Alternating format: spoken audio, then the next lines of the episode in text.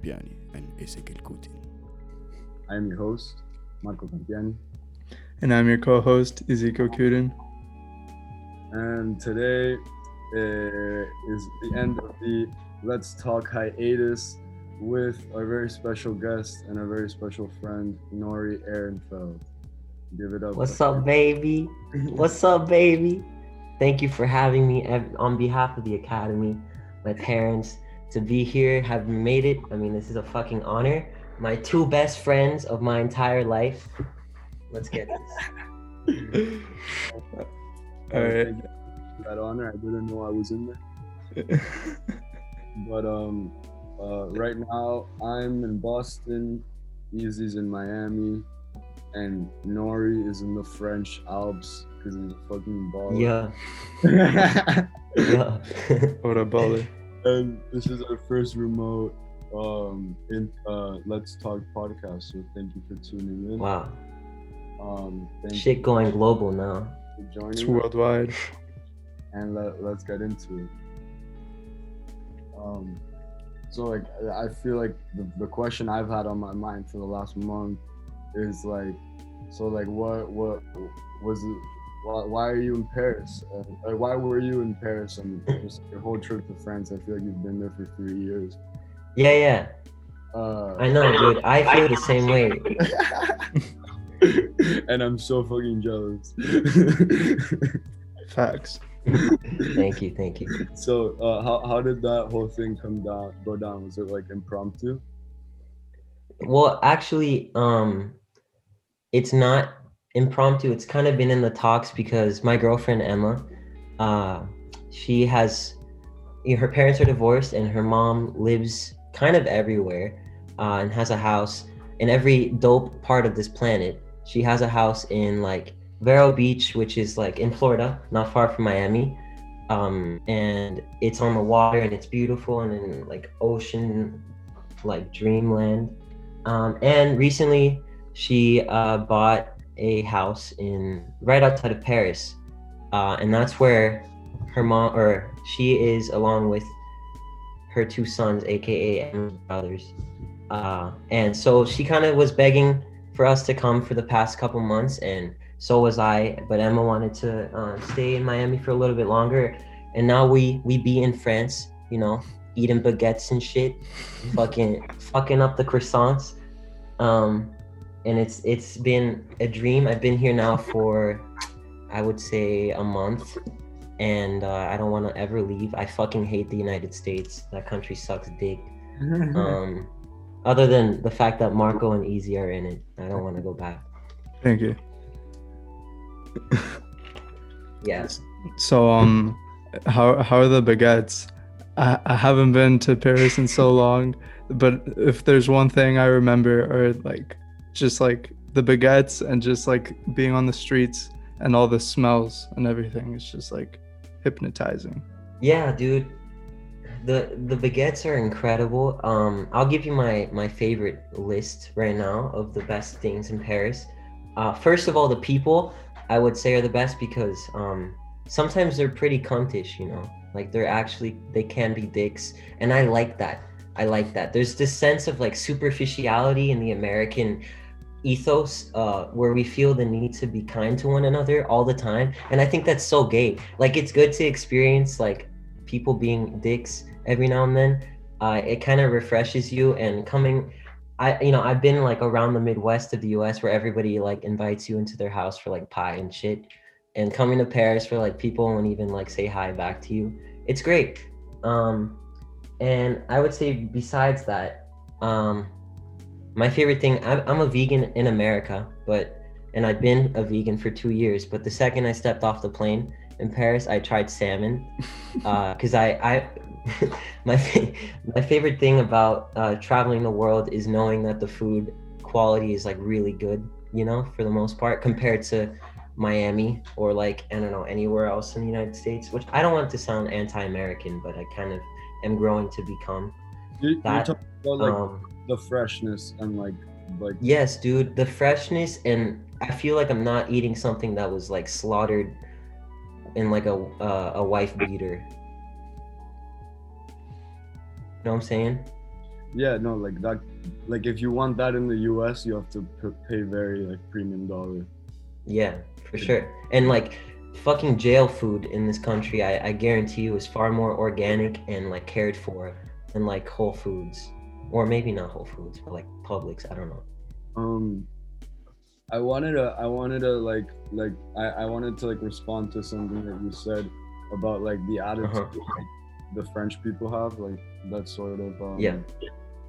like cuntish, like uh, unapologetic tone, and like yeah, like I get, I get that it's refreshing, especially like when you're in the U.S. it's kind of the opposite, but like I just I don't like I don't like how like how like we just like have to go to like one side or the other. Like it's like Americans are like super fucking nice, and then so it's like they're like fuck you, and so then they're gonna do like the opposite.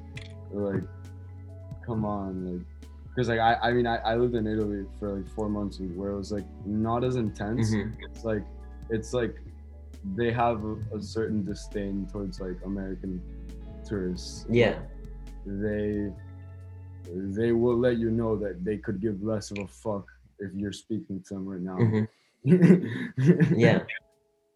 and like and like yeah, but like dude, just because of like the tone of like my accent or like what like I sound like, like you're gonna treat me like that, like I. I Yo, I mean, it definitely borders on racism. Uh, and it, it, it does feel a little bit like discriminatory at times. Because I'll, I'll tell you the story. On my second day in Paris, I'm just a young.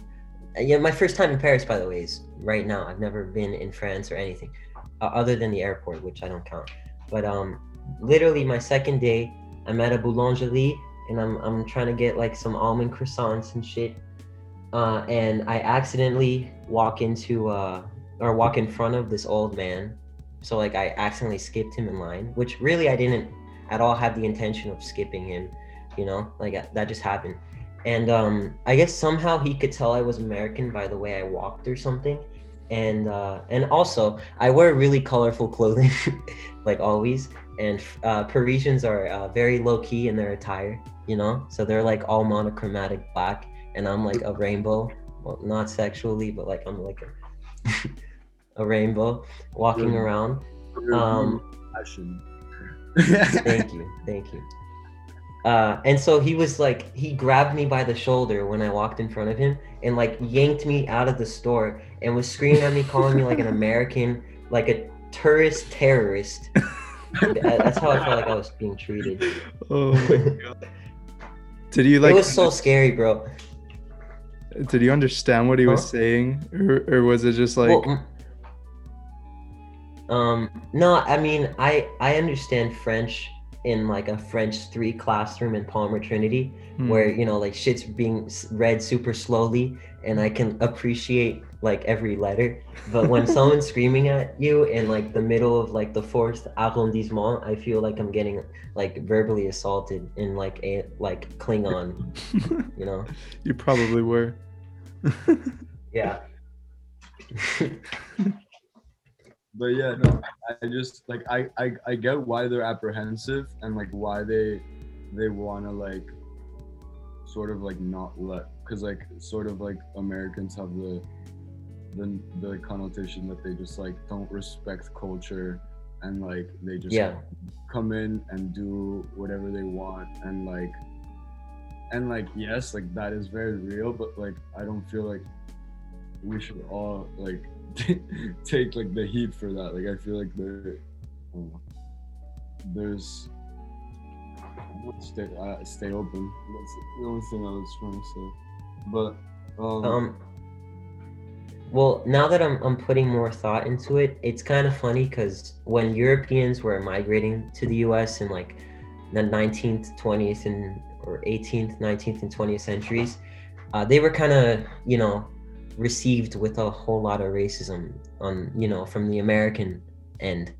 Uh, so I don't know if that is any kind of like uh, baggage they they feel the need to throw back at us coming to Europe. But I feel like there's this kind of distinct level of uh, of like distaste because of I don't know. It feels like they they are aware and uh, are throwing back the hate in a way that they might maybe potentially felt was given to them.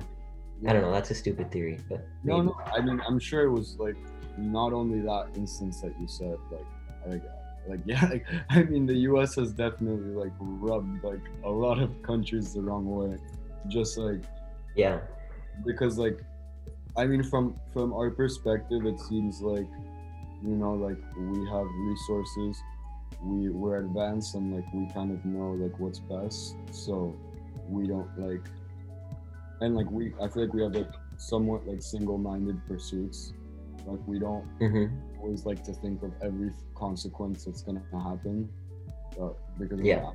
and like that just causes us to like just like do shit around the world that like other countries get the short end of the stick with like and i'm sure like yeah. and uh, Americans have this like hero complex, um, which I would say originated from the genesis of the white man's burden. You know, throughout American imperialism and everything, where the concept of like savory or saving things and being the saver of you know the tortured and the wretched cultures throughout the world and like that i think has morphed into this sort of individualized uh perspective americans have of like um being like the main character around the world you know? And that they're the story and everything else around them is kind of playing for them in like their own movie. Um and i, I think what i've noticed in in in france is people are far less like focused you know on themselves and are far less ego egocentric and are more concerned about uh, the community rather than their own hero complex which like i said i think america's more but i don't know it's like stupid to make these kind of overgeneralized comments but it's just from what i've noticed having crossed That's- both borders. That's interesting because um I don't know, I like listened to some podcast or something and they were like generalizing French people and like just France in general as being very like egocentric and like nationalistic in a way and like they don't like outsiders but it's interesting that that what from what you see like it's not really that or maybe it's just like against Americans but like it's not it's not like they are like stupidly proud that they don't like allow other people to get into the country. I, I- I think they're just like trying to preserve like with something that they feel is like special and like but at the end of the day like that has its like pros and its cons and like um can you restate the name of the thing that you were talking about the burden the white man's burden? Can you I've yeah what like oh so i mean the white man's burden is like this historical philosophy that america has continuously um, manifested. Um, like for instance i don't know um, you can you can think of a hundred examples and it's not just america that has used it. I mean europeans also throughout history have. I mean one could argue that the basis of european imperialism is because of this deluded or delusional conscious that they think they are saving those who are are less than. So they'll see these cultures in africa where you know people might not be living in chateaus or you know like victorian houses uh, and they think that these cultures need help need modernization and need uh, gentrification uh, and so the white man's burden is like the idea that white people throughout history have felt this deeply philosophical and uh, deeply subconscious need to repair less white cultures. It's it's it's a it's a a loose string I'm trying to attach to my experience in France and comparing it to American tourism here. I was just like kind of thinking, uh, you know, like out loud. But um, I don't know. Yeah. that, that makes me think of um like the whole idea of like like the whole the difference between the word help and the word support and like that was that was explained to me on a service trip that I did. I'm not sure. I did a lot of service trips, but I'm not sure on which one it was. Um, but like, because like service trips kind of also have like this connotation among some people that it's like how like how many people that go on there are really going there to help, and like how many are going there because like you know it's like it's required by school or it's like like it's something to i mean i don't know how many people actually go there to post it on instagram but that's usually just what you end up seeing like i, don't think that like a lot of people actually like do that unless they need it for like social leverage but on one of my Mhm. sports trips um our like head counselor was like explaining to us that we're not here to help these people. We're not here to like save these people. We're here to like we're we're we, we we're lucky enough to have more resource resources than these people. So we're gonna come, ask them how can we support you and and then work with them to support them in any way that they that they think is is like beneficial to their community. So it's more of like an involved it's more involved than just like oh we're gonna come in Yeah, mutual. yeah it's more mutual there's more communication it's more like yeah um Yeah, um, and I, I think it's funny that you bring up service trips as we're talking about the white man's burden, because I, I, I, think um, if we look at them uh, from that perspective, uh, a lot of the boxes are checked, um, and it, it, it it's funny uh, in a lot of ways, but I think what's most interesting is just like the concept of those in power. So one could argue that the, you know, white girl from Palmer is uh, has a much more privileged and in in many ways powerful position in civilization than say the uh, I don't know black boy in a un, under whatever neighborhood in in Haiti, you know, um, and thinking about those in power and how many decisions are made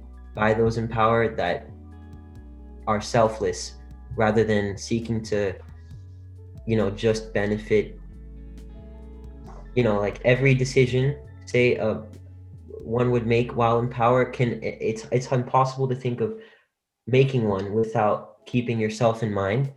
Um and so i don't know i think at, in the end of the day you know the, the palmer girl is helping regardless you know? So like we can we can look deep into uh the conscious of her and like analyze what her intentions are and everything but ultimately nowadays i don't i don't find it uh as apparent or clear like the white man's burden as it was centuries ago. But i think it's uh, the point you were bringing up is really interesting about how the intentions are always kind of going to be convoluted to some extent. Yeah and yeah. I don't know if that made sense. That, that's like that's like a common like question or like dilemma in philosophy is just like like the importance of intention versus outcome and like how much importance you give to either one and how the intention affects the outcome. Like you just said like somebody that might not that might have like a selfish intention can can do service that is that the outcome is like beneficial to others like just because her intention wasn't for the other people like the result is still there um but i Mhm. i feel like the intention the intention matters to like shape the attitude and like the tone in which you enter a situation like Yeah, for sure. And I feel like um being on the receiving end of like support or help. I've never personally been on the receiving end, but I mean, I feel like I would feel a lot better knowing that someone's here like being of service to me like from their heart because they truly want to instead of being there because it looks good on the resume or because it's going to get them into college or whatever. I mean, at the end of the day, Nory, what you said, like it is true. Either either way, like they're still helping them in a way. But I think there's like there's a distinction between like imposing your help, like which is kind of like what the what going back to the white man's burden. That's kind of what what it is. It's like they're not asking for help, but like the the white man sees that they're in an underprivileged situation and they're like, oh, they need my help, and then they use that as an excuse to colonize or whatever. Whereas in a service trip to Haiti, for example, like uh, being of service to someone is like doing what they need, not what you think they need. You know? Um, yeah, and now that we're talking about this, I think back to uh, an assignment I was given in 11th grade um, by Miss Sidhu, who uh, who was my English teacher, and she had the assignment where we had to help someone in any way and like make a project out of it. Uh, which I, I don't know if that's the exact you know like description of the assignment, but it was something like that. And um, I, of course, like many of my students, went to lesser neighborhoods to fulfill this assignment, um, which um, I don't know in itself is is kind of controversial or whatever. We could dive into that, but what I ended up doing was I went um, to this guy, this like old black guy in Coconut Grove, who was like who's been there for decades, uh, and he's just on his truck um, selling burgers and shit. Um, you know, and that's like his life. And um, I went up to him and I, I, my idea of helping him was to kind of market him and his truck to get more people to come. So like I created an Instagram and like a Yelp for him and stuff. Um, which um, you know is, is not as malicious at all uh, as some of the other projects that happened that year.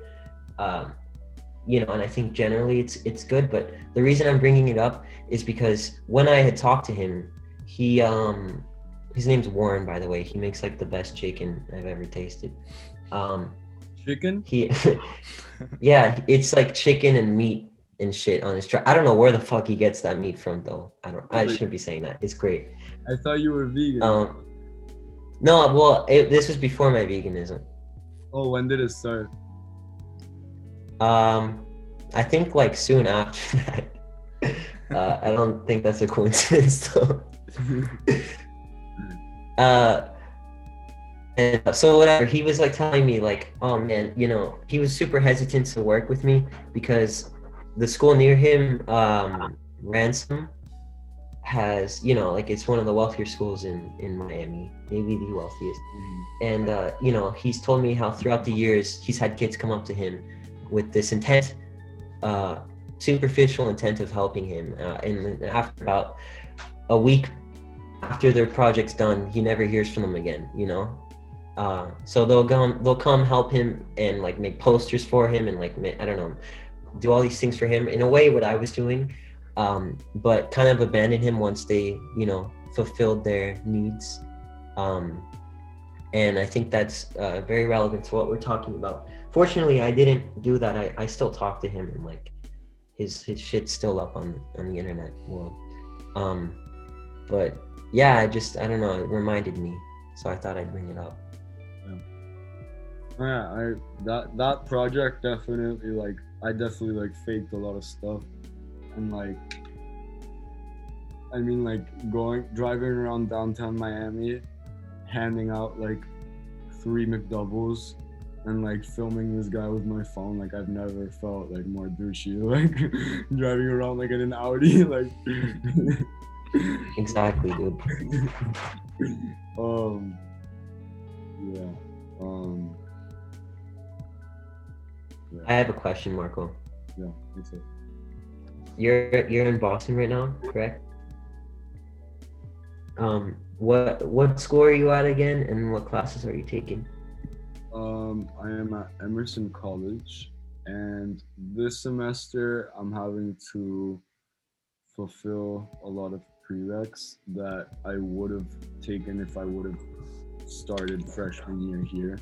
But since I did my freshman year elsewhere, I have like a bunch of just random classes that I have to do in order to move forward.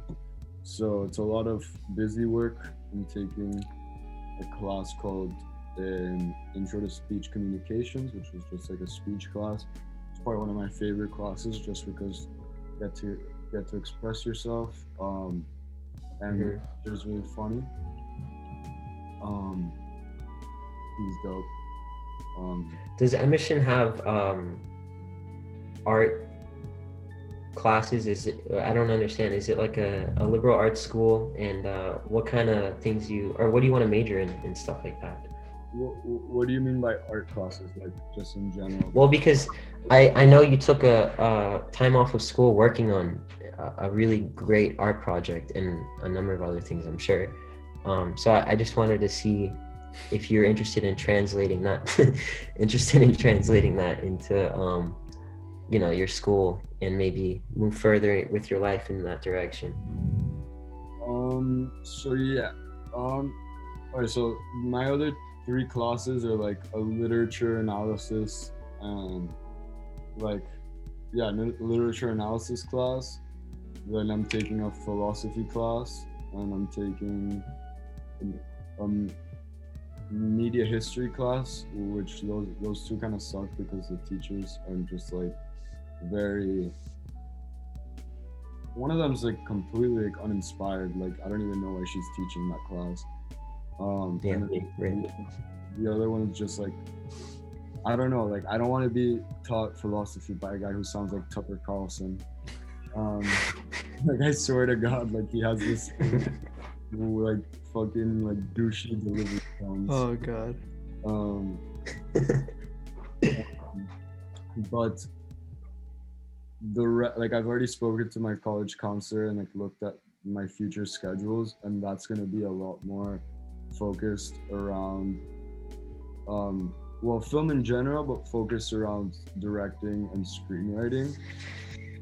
Um, and so I I don't necessarily know exactly what classes I'm going to be taking next semester, but I'm, know I'm taking one called like writing the feature length um, script, and then hopefully I'll be taking a production class. So that's like a lot Nice. of like that's like part of the reason why I came to um, Emerson is to take screenwriting slash production classes, and then also the main element which I came seeking for is the commu- the creative community and sort of like a space to collaborate and to be inspired and to you know just witness other people's um, creations and that side of things has been very diluted due to corona and having a lot of class and everything be online so you you don't yeah. I don't know, and even like I do hybrid, so you do go into class like once a week for each class, and like Mhm. then it's it's difficult to like connect and interact with people. Like some people just you know like have a mask and a beanie on, so you can only see their eyes, and they look straight forward because it's almost like if they look at someone and make eye contact, like the it's just like natural instinct to like want to connect with people and want to talk with people but like because of corona some people it's like don't even want to like let that be an option. So it's like they won't even look at you. And so it feels very very Dystopian. yeah it feels very dystopian. And then you also don't know what attitude to like take because it's like emerson's a school where a lot of people take covid precautions extremely seriously because they don't want the school to get shut down again and they want to go things to go back to normal. And and so like and but i still want to make friends. I still want to find a way to hang out in a safe way but i don't know how to approach people because i don't know how they feel about it. So it's like it's a lot to navigate. Yeah, bro. it's a lot to navigate. Um, and then an overwhelmingly large percentage of, of guys here are, are gay. And so that's been another thing to navigate because like i'm like a very friendly person and like i want to make friends. Um i just don't want to come off as like uh, as like uh, uh, I'm interested. A mate. Yeah. Yeah. I'm not saying that all of them want me. That's not what I'm saying at all. But you know, it's, it's why wouldn't they though? You know, jawline is impeccable.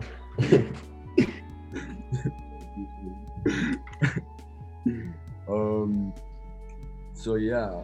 Uh, but like I, I really like uh, like I really like the students and like it's definitely like the environment that I was looking for in uh, creatively. Um, well, I spent uh, a semester uh, during COVID. And now, obviously, I'm in France, so I'm kind of doing fully school online. But last semester, I made sure in my schedule to have all my classes be uh, that I can at least go once a week, you know, because I'm the kind of student that doesn't want to sit in front of my computer at all or be home in my dorm. You know, I, I won't learn unless I have like some old person screaming at me the information in front of me.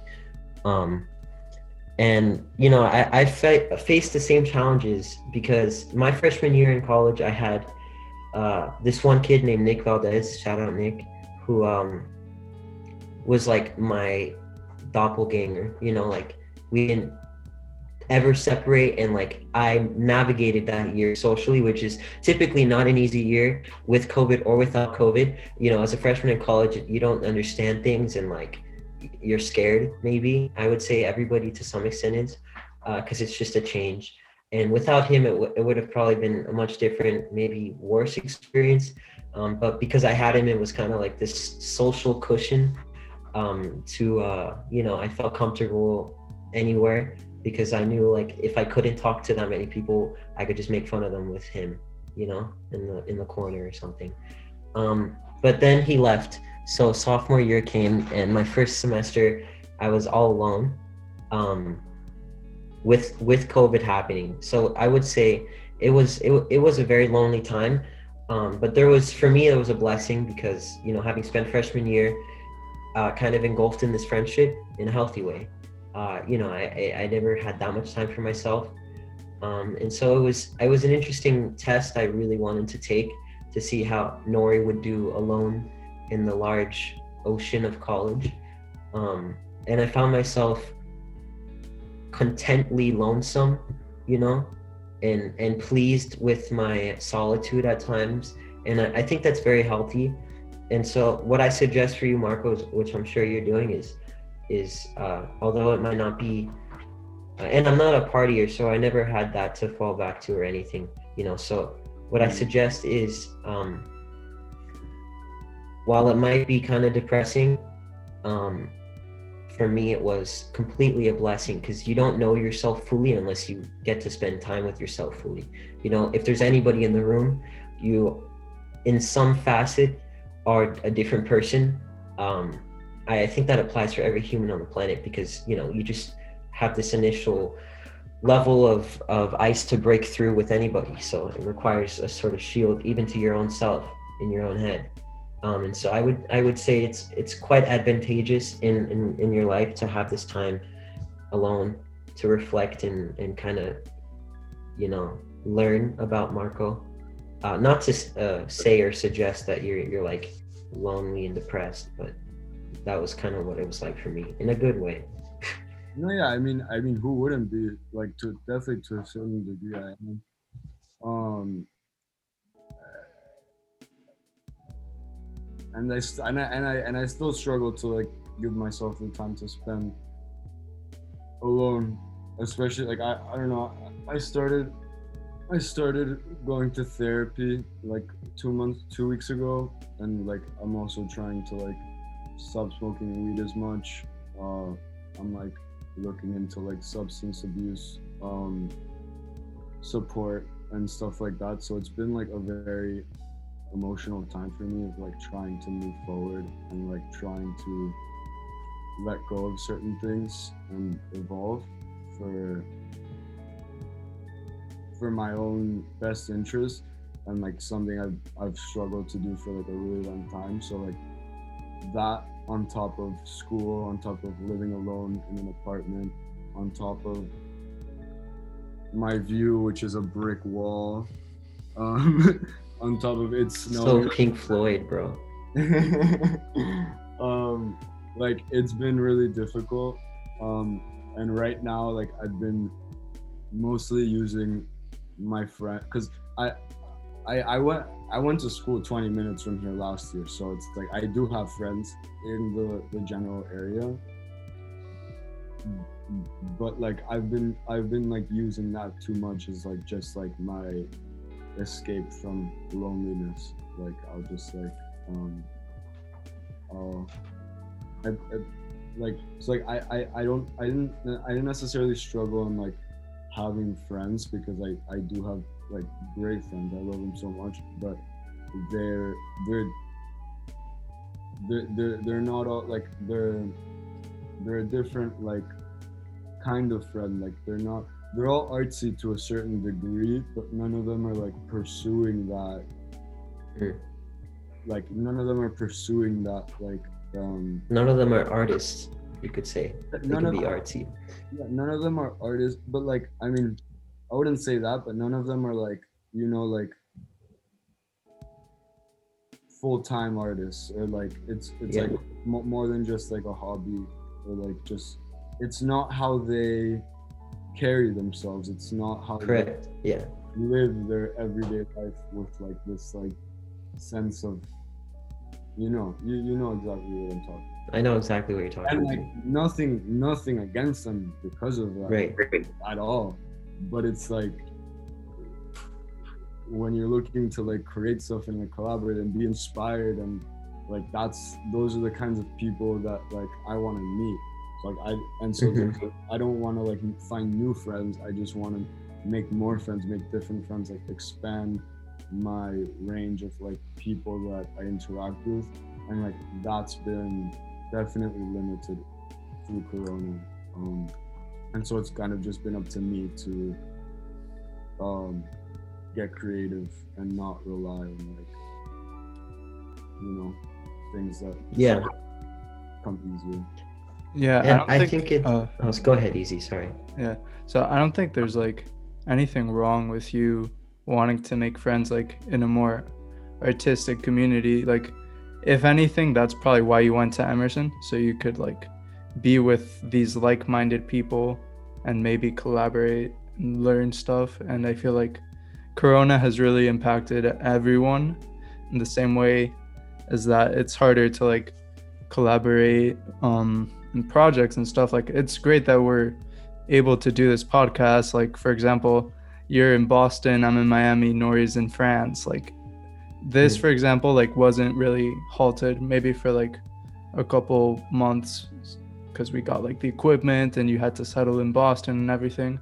But I mean, there's definitely nothing wrong with um, wanting a set of friends that you can share your artistic ideas with. Like, doesn't mean that your friends from northeastern like aren't good friends it's just like a different kind of vibe and like it's yeah it's a different kind of outlet like it's like I, I don't know like with the way that i've come to make friends over the last couple of years have predominantly been through marijuana because that was just a big part of my life. And i feel like once i, I feel like a lot of teenagers realize that it's a way to make friends and to connect. And like i love it for that but then you you you i mean i tended to I, I ended up in a position where all of my pl- a lot of my plans revolved around smoking and doing Mhm. things similar to that because that's those are the people that i surrounded myself with and like and like as much as i'd love to like share these other things that i like with them and like do o- other things with them like and like to a certain degree i can but i it's like it's like i don't want to force anything i don't want to like try to change them i don't want to make them think that like i that i expect something different from them so it's like i just want to find other people that you know allows Yeah, bro. allows other things to happen Um, I, was just gonna comment quickly because this is really bringing me back to uh, last semester. Um, because I go to school uh, in uh, Fort Myers, which uh, many people would agree is not the hub of art and culture uh, in any standard. uh, it might be the uh, hub of white trash, but not of culture and art, which is why I was so captivated by going there because I got into schools in, in San Francisco and, uh, you know, I don't know, I guess that's like San Diego um, and other, you know, far more sophisticated, one would say, uh, areas. But I was really interested in going to a place where I wouldn't find people like me. Um, because, you know, yeah, I love to challenge myself and, uh, you know, meeting kids. Most of the kids in my school are, you know, pretty uh, poor and local, you know, Floridian white, you know, like the, the, that kind of individual, which I would never say are the kind of people I would a hang out with, honestly, or be um, feel I could connect with, because you know different backgrounds on a socioeconomic, on a racial, on a uh, interest level. Um, but you know, after uh, spending a year or so there, I can say my opinion has not changed much. I am not that close with that crowd, but I mean, I found a couple people here and there um, who do share interest. You know, I'm, I'm I'm a music producer, so I can't stop thinking every five seconds about, you know, songs or ideas or you know concepts or things I want to you know pursue in the music world. And so I there I've met a couple local producers and everything, but I, I completely resonate with you, Marco, because I found it really hard to, you know, connect on that deep level, on it on on the deep level of on personally speaking, because as an artist, it's it's it's not just like an interest for me or um you know like a hobby. It's who i am and finding people who have that same bedrock because it's not a superficial thing where i like you know flying kites on the on sunday. It's it's kind of like this i can't stop thinking about it. I can't wait to get out of class to go to my dorm to write you know these chords down or something. Um and to find people like that is is in a community that I lived in in Fort Myers was really difficult. Um, so I just wanted to comment and say that I fully understand the position you're in, and and it also demotivated me to want to make friends because I felt like I don't do drugs anymore, um, and I don't like partying, which is most of what I think they're. Uh, maybe on a stereotypical mindset what i think you know some of their interests are so for me it was like i don't even want to get to know this person walking down the street you know? I just can't wait to go back to my dorm and you like you know produce something or something something like that. So it kind of motivated a sense of loneliness um, and demotivated social interaction you know doubled with covid and everything. Yeah. yeah. Um, there's a quote that I forgot who um who the quote is by, but it was like, in solitude, uh, that's when your mind is the most imaginative, and I feel like that's that's very true, especially like in in music and in art, because those are the times that you know you have no like exterior stimuli. It's just you and your thoughts and like you really get to think about whatever it is you want to do. And sometimes like it's just like out of nothing you get an idea to do something. But i think for there's like a an upside and a downside for like uh creators during this um this pandemic. The downside is obviously like having a community of people to to express these ideas with is harder. But like the upside is having the time and and place because like we we all have like our our rooms marco has an apartment you know um we have the time and the place and the opportunity to like think of these new ideas. So i don't know something you said about being alone that motivated you just like resonated with me on that. Totally. Um the the the first little taste that i got of of of meeting somebody of like hanging out with somebody like that where i just feel like um you know like where you're both just very like inspired about um life and like art and vice versa where you just like can just like talk about like a million things and like it can you could go on forever. It was like I I was actually Paolo Pastor.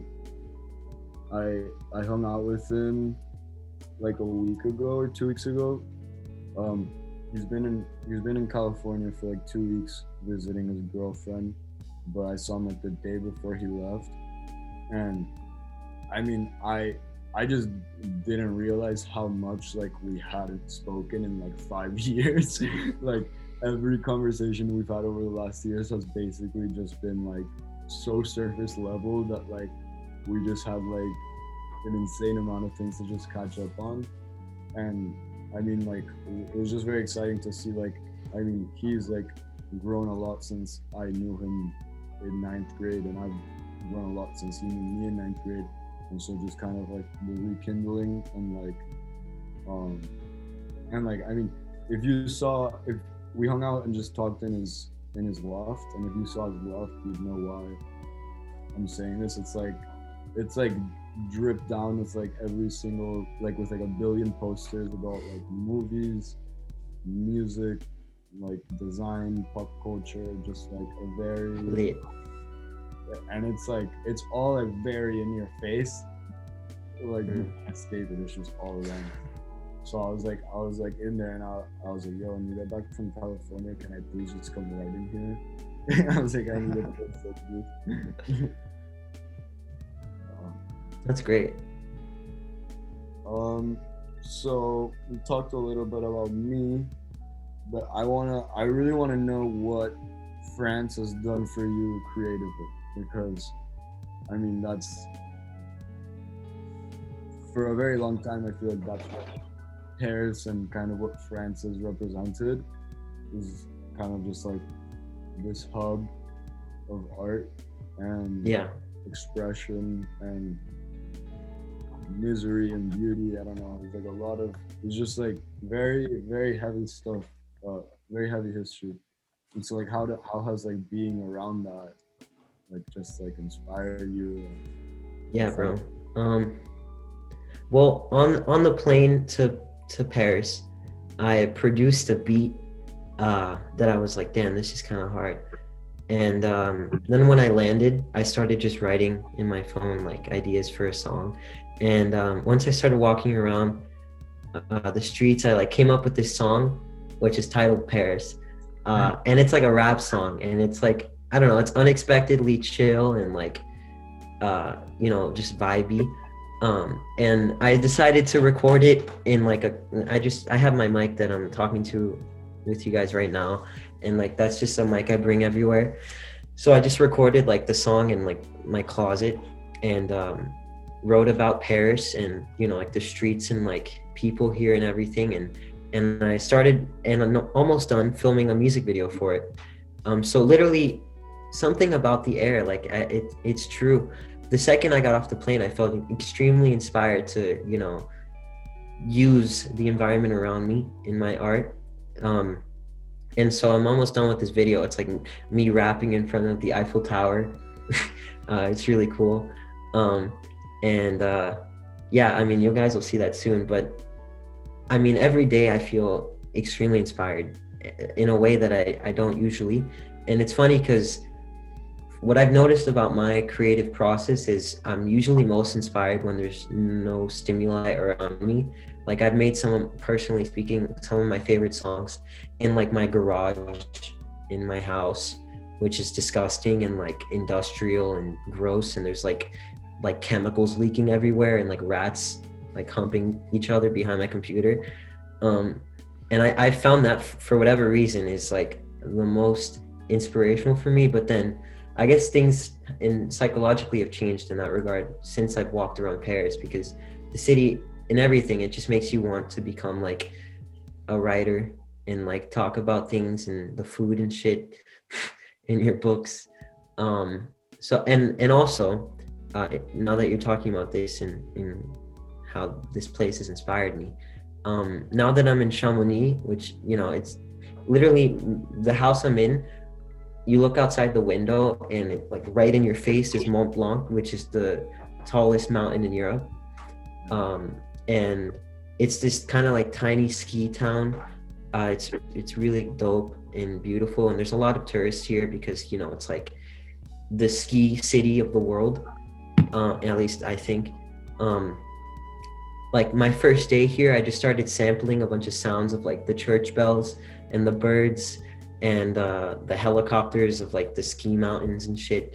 And I made this, and I'm still working, but like I made this song, which I think I might release soon, uh, called "The Sounds of Chamonix."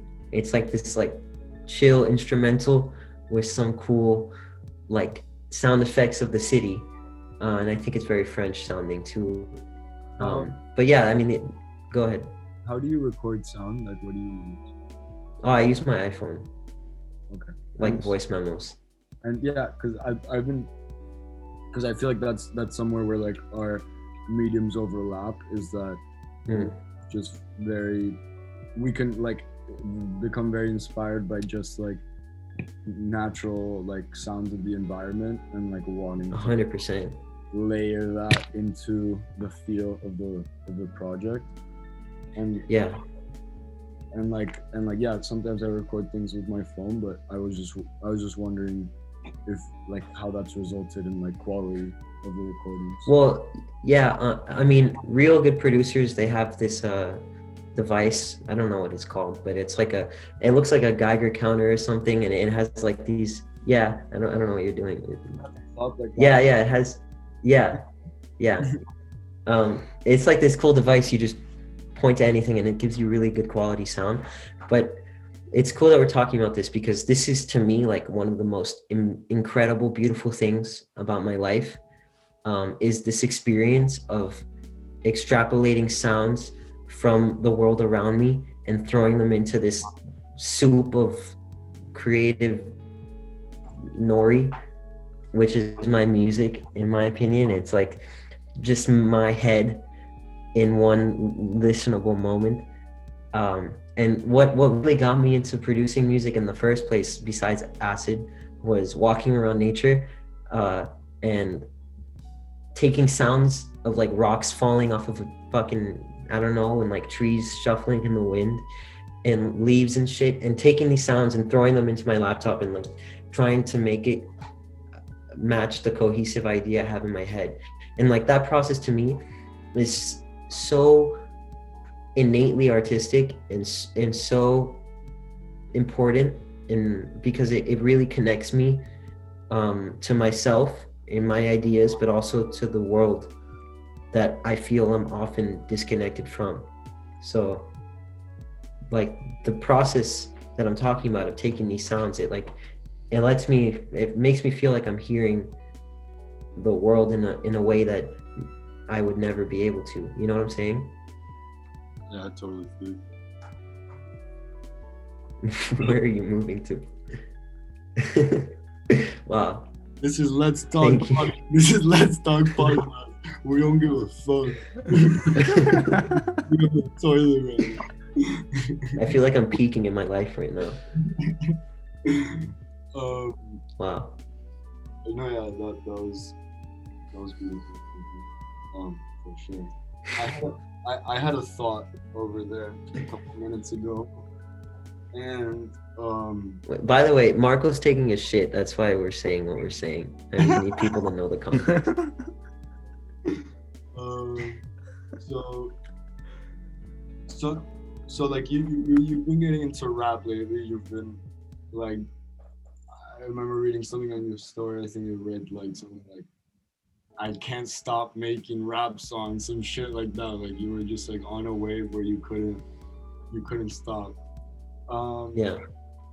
and and I've heard a lot. Of, I've heard a lot of. Uh, I've heard some of your samples of your rap songs, and I've seen kind of how your lyricism has progressed, and your flows, and your rhythms, and sort of your like, understanding of of rap. And like, I feel like you fall. You don't fall under a certain category, but it's because it, it's sort of like an.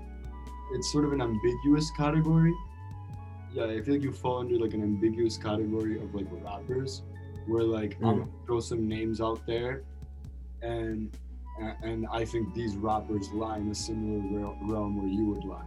like YBN Cordae. Um, who else? That's Uh, a that's a massive compliment. Chance the Rapper, like all, all these people, uh, like that, you know, would be considered corny, you know, because because because they're talking about things that like they actually care about, and like, Yeah. you know, and I feel like that's gonna be a big struggle for somebody like you, um, and for anybody who wants to produce substance that is meaningful to them while at the same time entertaining you know and like Yeah. giving something giving people something that they they choose to listen to on the spot like um and so let's say like what, how would you respond to like i'm not i'm not calling you corny but i'm saying like you're definitely like under the realm where you're susceptible to being called corny just be, just because you're a sensitive Yeah. you're a sensitive dude. How, how would you respond to that as an artist Um, well, I think it's it's it's fair for people to think that and for people to think it's a struggle uh mentally when making things to fear that I'm, you know, in, in corny land and I'm writing these lyrics and they kind of sound corny and whatever. But ultimately it's like my greatest accomplishment is not being able to make normal music.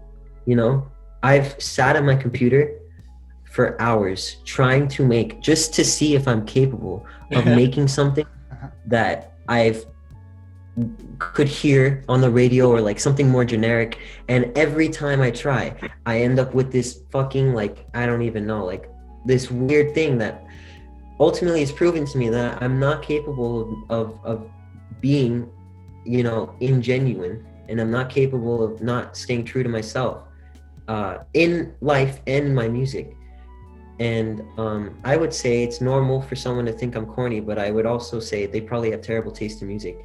Um, and I don't know. I, I, I think it fuels me to some extent because uh, it just reminds me, you know, I'm not, you know, falling into like, I don't know, like I fuck bitches, get money, N word, N word, you know, like every other lil something nowadays. And you know, it's cool. Like I totally get that. Have mad respect for music, no matter what, uh, of all forms.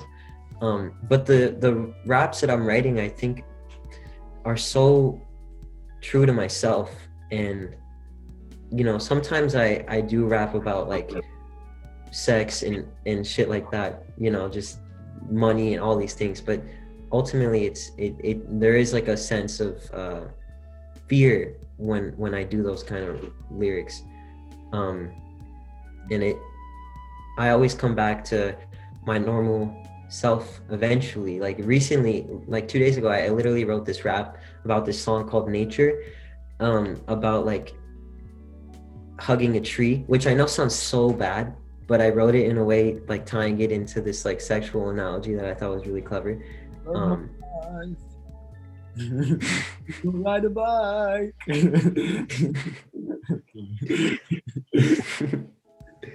um but yeah i like i i wouldn't I, I wouldn't take those comments so seriously i think in a way it's a compliment Uh, I, I had another thought while you were speaking, was that like those people that are named, like let's say like like Super Duper Kyle's kind of another person that's like you know he's goofy. He likes to, he doesn't like to just like produce um what's popular. But would you say that like these rappers that do end up kind of getting the label of corny? would you say it's because they never chose a lane? And what I mean by that is they were in this struggle of like producing things that they cared about and they felt like was a true representation of like how they felt about things. And still trying to like entertain people and sound somewhat like mainstream music.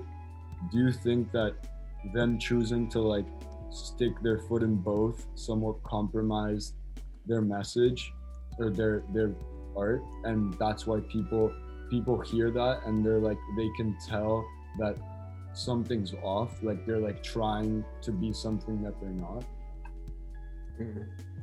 Well, I- think that is a prominent in my work. Um, not that the stuff I publish, but in the stuff I'm working on, is sometimes you know, you know, rap is kind of a scary thing to start doing because the concept of being a rapper has not really changed for decades. You know, it's still this like tough shell, like I don't know, asshole, narcissistic thing personality one must have, you know, where you have to go onto a beat and literally talk about yourself for three minutes. Um, and I think the image of being a rapper has not really changed, which is why I've felt throughout a lot of my songs like that pressure that we're talking about of kind of, you know, jumping into the lane that everybody jumps into. Uh, and I, I haven't felt but what when listening to Kyle or Cordae or anything that they've really compromised, um, but rather fine tuned their message to reach a wider audience. Because I think that that's a, a different thing. Like they might have ideas like myself and songs like myself that they want to reach larger audiences. So sure, they'll put you know 808s and, and hi hats on their song and make it more pop culture friendly.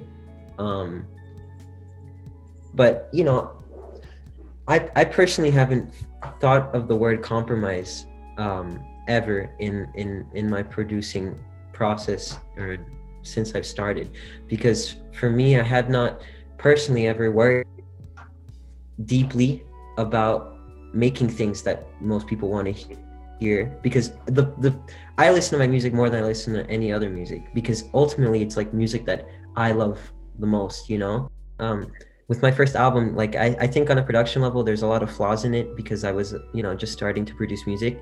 But I never felt the need to make something in that project that I wouldn't personally want to listen to or that would, you know, bend to what the public might want to hear or what they might think is like hard or dope, you know? Like I think the most powerful music and the best artists are the ones that obviously stay true to themselves. Like that's why we like for me personally, I love Kanye's album Yeezus because it's like most people hate that album or think it's crazy. Um, which it is, but for me it's literally like the dopest fucking piece of art I've ever experienced because it's it's like music completely from his head with like the, it's like if he put like a a tunnel or a wire straight from his head into his computer and just shat out like blood on the leaves and fucking Bound 2 and all these songs uh, i am a god or whatever it's called like all these songs straight from him and there's no obstacles or there's no filters or fears.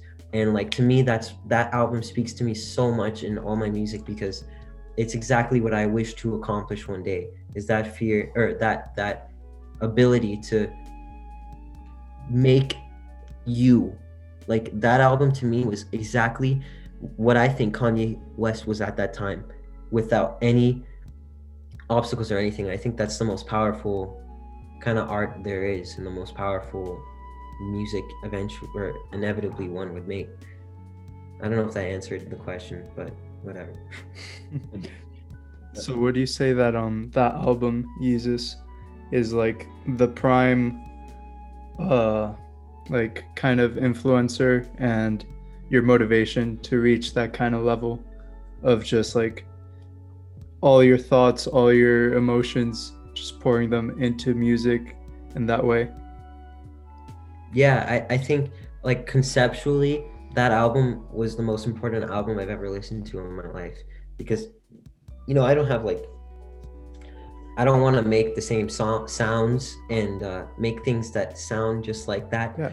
For me, that's not why it was so sick. Like it was entirely dope because of what I felt was the energy behind it. Um, Yeah. And so I, I would say that's my greatest aspiration as a human being is to reach that level of rawness and and fearlessness and identity.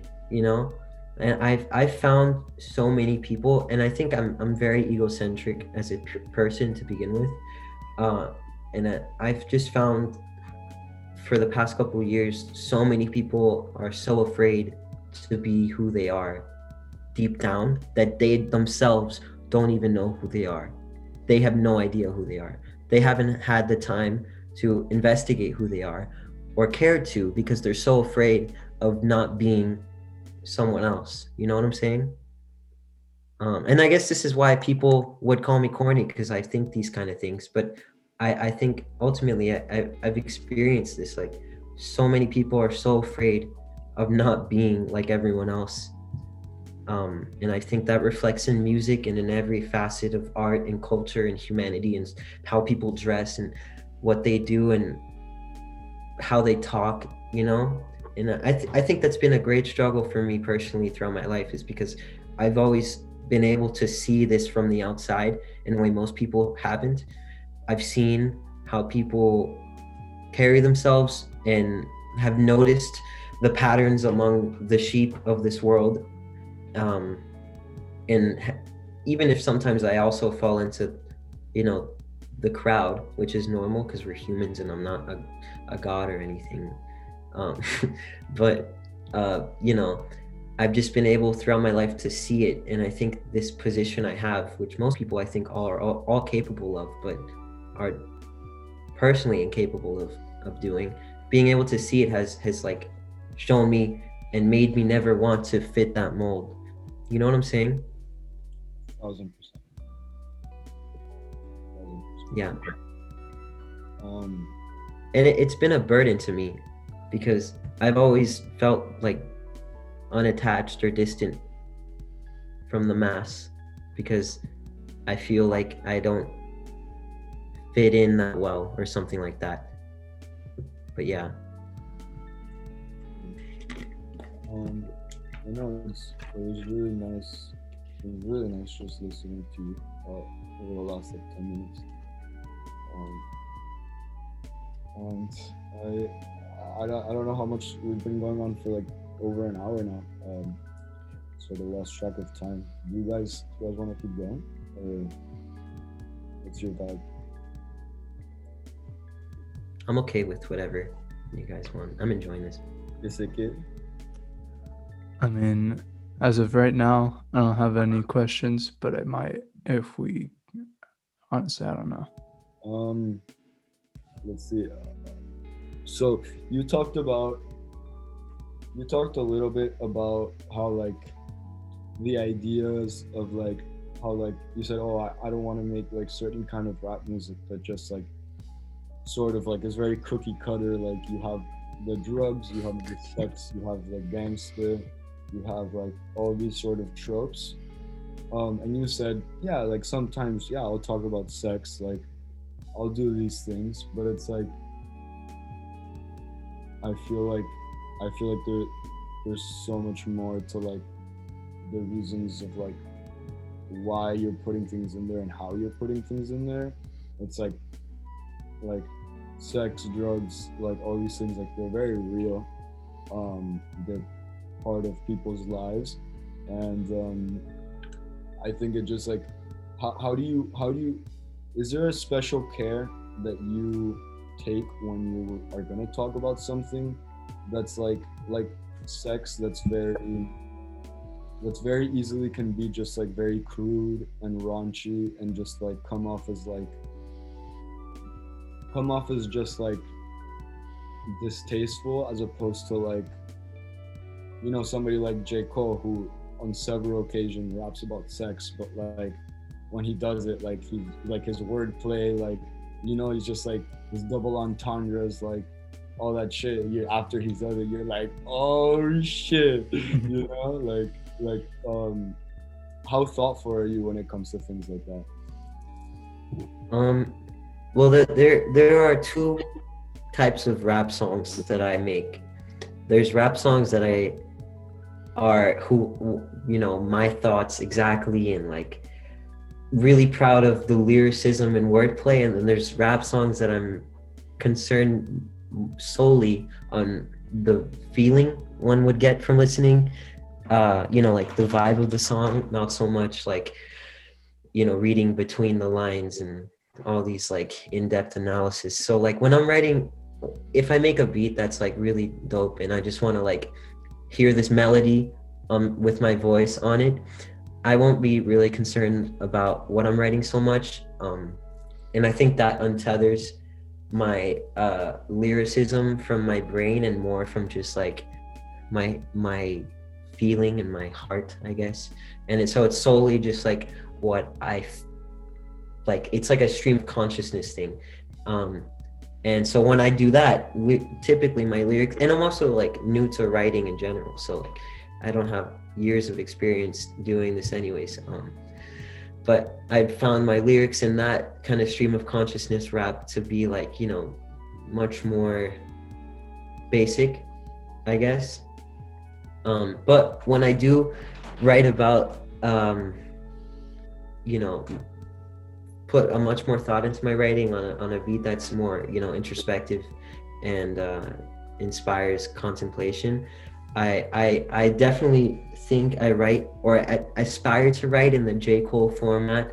Uh, who was I would definitely say one of my biggest influences in in role models, no pun intended, um, in in my lyricism.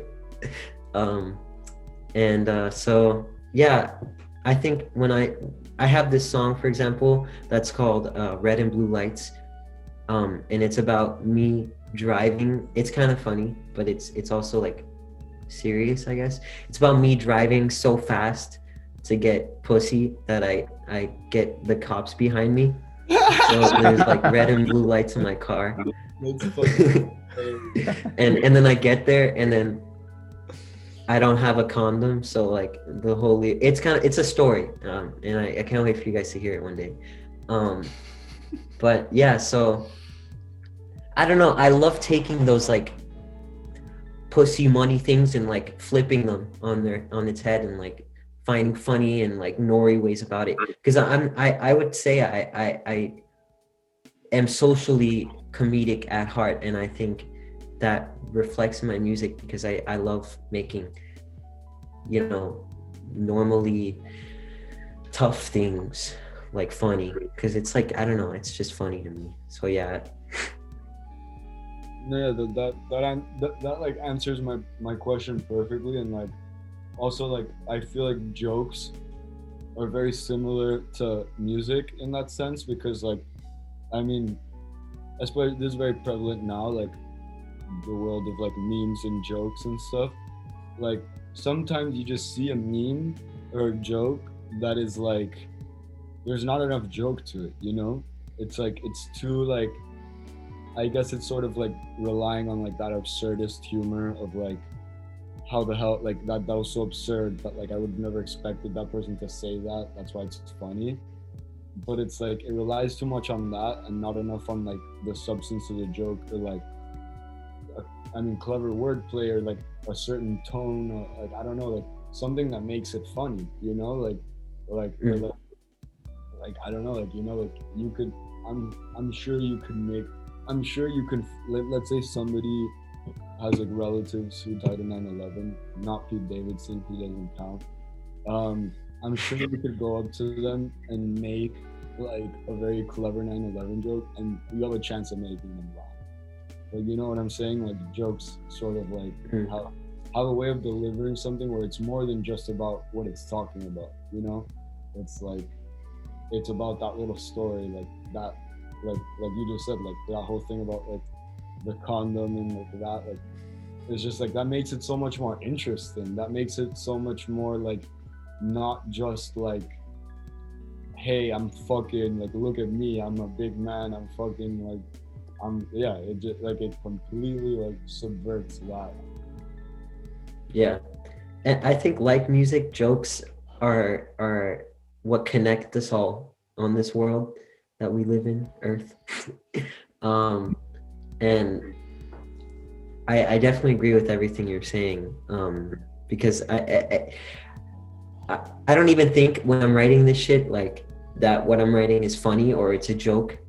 Um, because for me, this is genuinely how I absorb this information to begin with. you know, like when I think about or hear rappers talking about fucking, like for me, I just immediately go to like what would be embarrassing or funny about that experience, you know? So like it was it's very natural for me to like write stuff like that. Um and like I don't know, it I definitely agree with you. And the power of jokes and memes are endless. And for me they're on the same level. Um at least on in in in our society as music is in the importance of how we think and absorb information. Yeah, and um in music specifically, whenever like there's a joke or a little pun or irony in music, at least for me, that makes the song to me so much better. Cuz it's like it's something clever, you know, like like what Marco what Marco mentioned before, like is this little like little reference, little thing that, you know, to the uh, to some people like they might not even notice it, but then other people like they know exactly what like the artist is saying and it's like it's funny. That that kind of thing in music when you combine like like these um abstract things like metaphors irony and shit and you put it in the music it's just to me beautiful. Like I feel like a really good example of this is Mona Lisa by Lil Wayne. Fuck yeah, yes. yeah Yeah, like I mean like the, the song speaks for itself, but like yeah, like it takes all like it just makes a story out of out of like the life of like a gangster and like it does it in like an extremely interesting way. That, that song is genuinely one of the best songs ever. A and B, one of the biggest inspirations for me making rap. Continue. the song or Lil Wayne? Both, dude. Both. I sometimes spend hours reading Lil Wayne lyrics. um, I do. Lil, I'll tell you my, my favorite rapper lyric lyricists are Lil Wayne, J. Cole, and I, I guess Kanye. But Lil Wayne is so fucking clever, bro. Yeah. Um, have you? Oh, oh, two questions. Um, well, I I I heard a rumor. I don't know if it's like a myth, uh, that, about Lil Wayne that like he never like actually or not never he like rarely ever writes down his own songs, and just like just like has them. off Yeah, the- I've heard that too. yeah like off the dome and like just like improvs a lot of the time, uh, just like freestyles and like the, a lot of the freestyles end up being like verses and like a full song sometimes. Um, yeah, I, I don't know if you know anything about that. Um, my other question was, have you heard uh, either of the last two Eminem albums, Music to Be Murdered By? Yeah, I've heard um I haven't fully heard them, but I've heard songs from both of them. Um, but I'll answer your first question too. Um, if you ask my immediate friends, they'll they will say um, that probably one of their least favorite things about me uh, is the fact that I freestyle rap to them like nonstop for years, for years. Like before I even knew how to produce a song, I've been freestyle because it I don't know, it's something about deep in my character. It's just like the greatest thing ever. And I I make a lot of my raps that way. I I, I think a lot of rappers do. Like I'll freestyle. I, I made two songs like this where I I spent an hour just recording and recording over and over different freestyles until I narrowed down, um, you know, like the lyrics that I liked, which I'm sure is what uh, Lil Wayne does as well. But yeah, what what were you gonna say about the Eminem albums? Because I've heard some. Um, I don't know. I just like I, I I've heard them and like I just I just felt like they were very interesting sonically. Like they were very experimental and like um just w- w- like there's one I listened to the whole thing once, but there's one song that I kept listening to. It's called Darkness. It's the one about the Las Vegas shooting. Have you heard it? Um, I haven't heard that one. No. check it out like and like blast Okay. it. Like like i don't know it, it's like really intense. It's like Mm. really fucking intense. And like but also like like you like you hear like this fucking bar about like from the perspective of somebody in the crowd that's being shot out from Las Vegas. And like you'll hear like gunshots like in the song. And then you'll hear the bar and you're like on one hand like that's so sad that's so terrifying but goddamn what a fucking bar like you're like you're like you're experiencing it while also just being like impressed by like the craftsmanship um and like i yeah, just want to Yeah, Eminem. Eminem's got mad craftsmanship, mad craftsmanship. He's his lyrics lyrics are incredible, but I found his latest music is, in my opinion, pretty pretty shit. Um, because it, it feels like he's forcing himself to like, uh, you know, be hip with the kids, uh, and I don't know, it just like pisses me off. But um, early Eminem is literally like he's made. I, I remember hearing some of his early stuff recently again because you know you hear it as a kid and then you know you probably get back to it later and as a producer now every song i hear is completely different to me than how it was before i, I knew how to produce music because I'll, I'll have a you know a heightened appreciation for the sound choice and the percussion and everything like that. But listening to his early stuff with like beats you know that were produced by Dre and like all these like incredible instrumentals and things like his early work it sounded like music from another dimension. If you listen to if you genuinely take your time and listen to some of uh, like uh, let me pull up spotify so i can like tell you specifically. Um there's a couple songs i also want to throw it your way. Um my, my internet's shit so it's not gonna load. Like if you if you listen to uh some of his early works in the early 2000s like the guy was like making shit that i have not heard since or before. On instrumentally and and lyrically.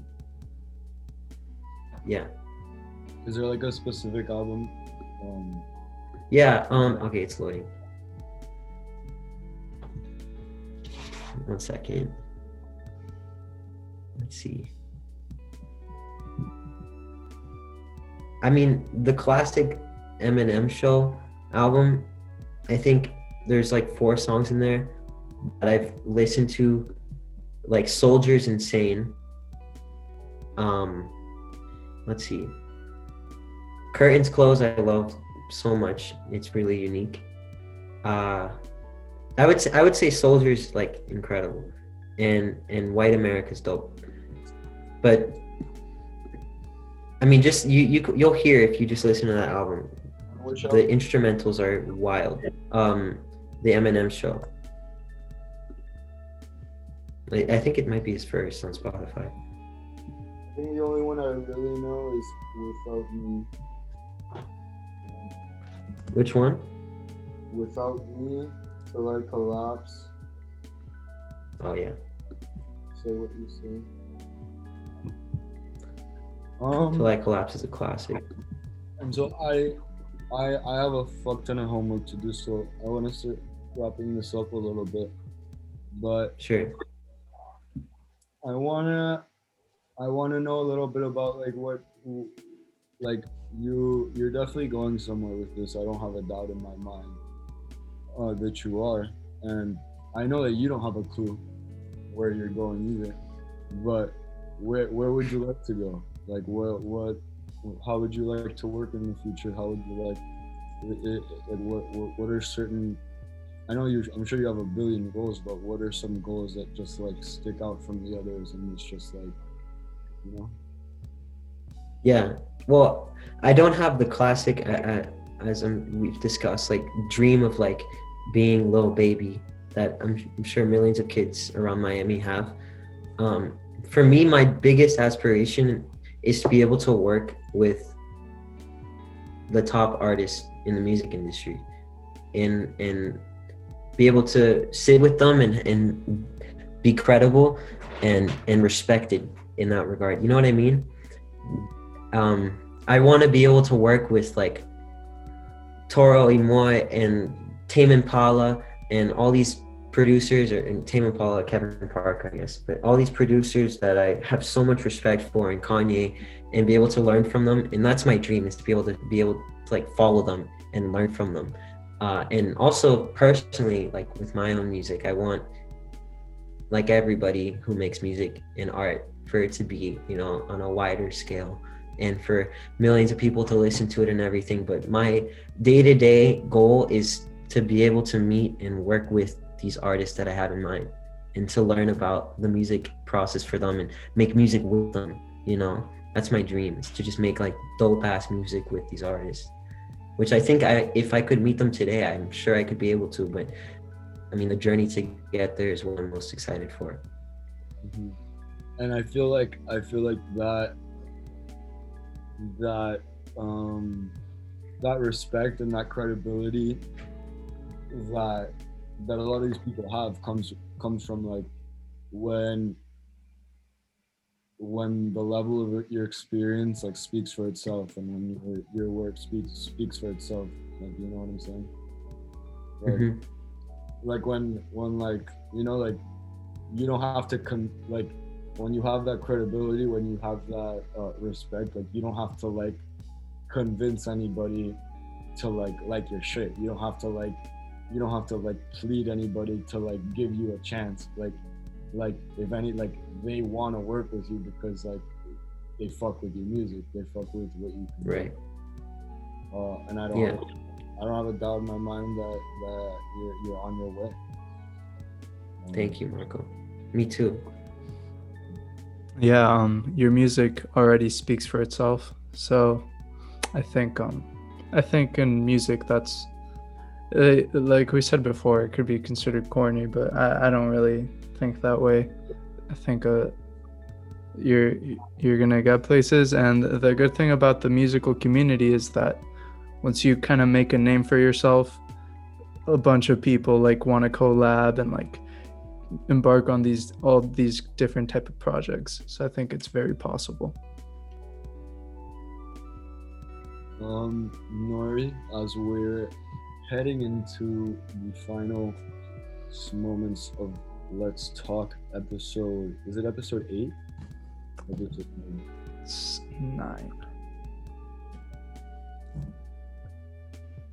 Whatever. I wanna, wanna, uh, uh, as we come to the last moments, we are bestowing upon you the honor to give us the song of the day and movie of the day. You there, bro? we lost him. dipped yeah it's episode nine. Oh, dude he really dipped Should we wait like two seconds to get him to come back? yeah yeah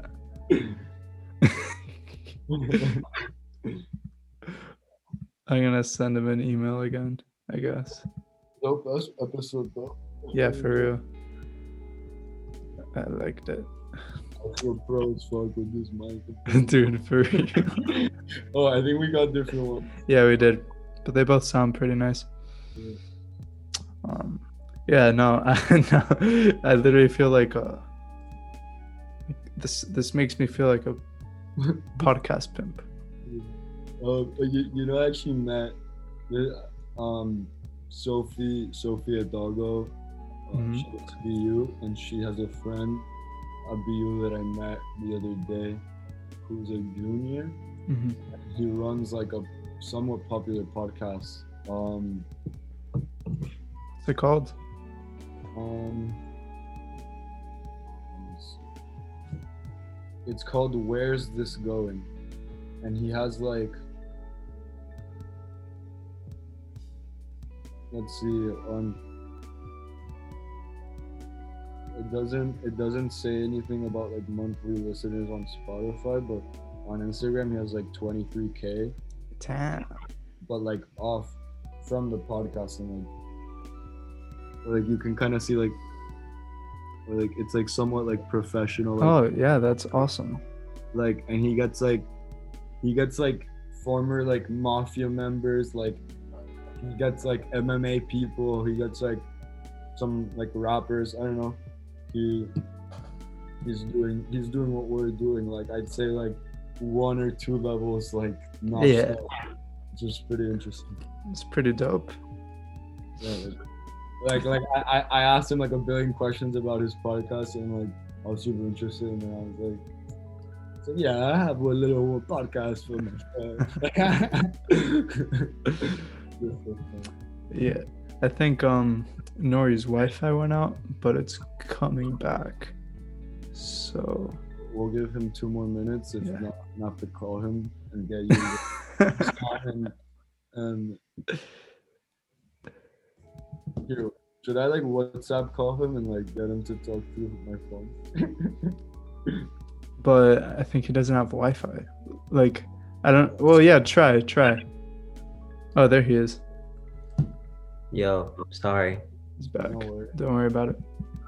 Did, did you hear did you hear my final proposition? I I heard uh you saying that you think I'm gonna go far, which I greatly appreciate, and then Easy started saying something, and then it cut off. So I don't know if I got your proposition. Uh, my proposition was just that we're coming to the end of episode eight or nine. I'm not sure which one we're at, but it's time to uh, give the audience a song and a movie of the day, and that honor is bestowed on you, sir. A song and movie that what? Of the day. The day. Oh oh shit. Um. Fuck. Okay. Here's the song of the day. Song song of the day is uh Swan by Nory Aronfeld. uh, And on all- movie all- of the day is Huh? on all streaming platforms. And then some. Uh and TikTok. Make TikToks with my songs. Um and the movie of the day is Interstellar. Classic. Um, well, thank you for for giving us those recommendations. Um, I can I can guarantee you that we'll have you on several times uh, throughout the next couple of years. Hopefully, we keep doing this. Uh, Sure. We get, to see you grow. We get to see uh, what new things you're up to, and uh, hopefully soon we'd love to interview Emma if she would be down uh, to join us as well. She Um, would she would love to be interviewed. um, She's she's standing right next to me, so I just